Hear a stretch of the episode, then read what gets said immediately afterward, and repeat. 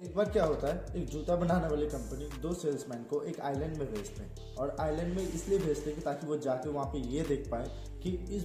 जूते बेचने का वहाँ पे कितना ज़्यादा बिज़नेस का स्कोप है राइट और जैसे ही वो दोनों सेल्समैन आइलैंड में उतरते हैं, वो बहुत ज़्यादा हैरान होते हैं। हैरान इसलिए होता है क्योंकि वहाँ पर कोई जूता ही नहीं पहनते, सब लोग नंगे पैर घूम रहे होते हैं राइट पहला जो सेल्समैन होता है, वो बॉस को एसएमएस करता है कि